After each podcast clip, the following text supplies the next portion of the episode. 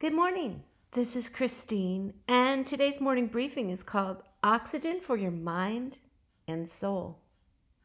Hope, peace, and joy. What oxygen is for the lungs, such is hope for the meaning of human life. Take oxygen away, and death occurs through suffocation. Take hope away, and humanity is constricted through lack of breath. Despair and hopelessness set in. If we grab a hold of it, Scripture will go straight to our hearts to penetrate our thoughts and guide us. I know of which I speak. Scripture is so far beyond the written word. In the last year and a half, I have oft recalled these words May the God of hope fill you with all joy and peace as you trust in Him, so that you may overflow with hope by the power of the Holy Spirit. Those words are out of Romans chapter 15. Even before Paul penned those words to the Romans, he trusted in Christ to be filled with hope so that he could keep going, keep traveling when he was worn to the bone, continuing to face the opposition, debating, reasoning, trying to show the life altering gospel to all he encountered. Even this passage that I've included, the link in your written briefing from Acts chapter 18, it's the middle passage from verses 12 through 23. How did he just keep going? Ah, but you say those verses they have nothing to do with me right now. They don't encourage me right now. On the contrary, we take courage by seeing how others who have gone before us persevered, and in triumph at that. I have written out those precious words, memorized them, and have prayed them over people. So powerful. May the God of hope fill you with all joy and peace as you trust in Him, Jesus, so that you may overflow with hope by the power of the Holy Spirit. Having just returned from a cross country flight, it is easy to recall the flight attendant holding the life vest, demonstrating putting on an oxygen mask in order to save myself should the worst happen. Just so, I have learned to pray these precious words for myself. May the God of hope fill me with all joy and peace as I trust in him, Jesus, so that I may overflow with hope by the power of the Holy Spirit. I cannot share the peace of God to anyone else if I am suffocating for lack of peace myself. It's an effective prayer tool Pray God's word back to Him and watch Him move in your life. God is the source of our hope. When we fully trust Him, He alone can fill us with joy and peace, and then cause us to overflow with hope, all because of the power of the Holy Spirit at work in our lives. Sometimes it takes time. But hear me God is trustworthy, He is able, and He is good. He is the source of all hope and worthy of our trust. Only He can fill us with joy and peace, and He oft does it in mysterious ways. Go ahead, write out Romans 15 13 for yourself. Carry it with you, pray it, and to make you smile, consider the hope in this little guy. A man approached a Little League baseball game one afternoon. Oh, how I fondly remember those days. He asked a boy in the dugout what the score was. The boy responded, 18 to nothing. We're behind. Boy, said the spectator, I'll bet you're discouraged. Why should I be discouraged? replied the little boy. We haven't even gotten up to bat yet. Hang in there.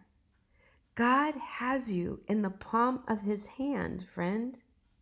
And by the way, choose wisely what you watch on television. You can't change the news by watching it. Choose wisely what you listen to on the radio. Maybe instead of all that junk, you should listen to something like this.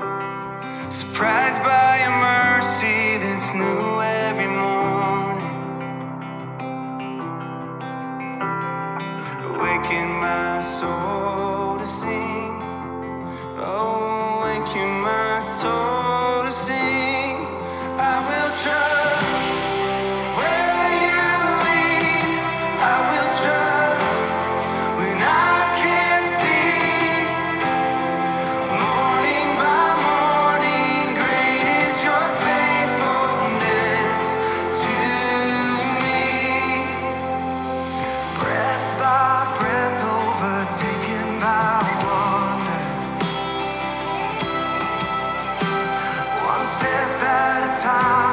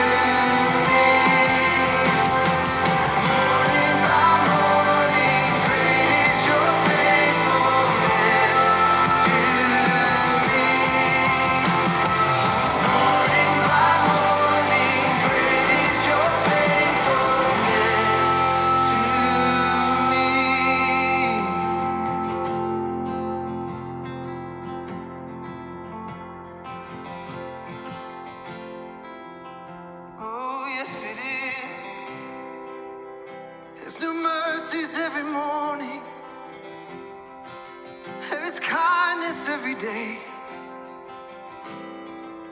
You're not finished working, Lord. And you have been good.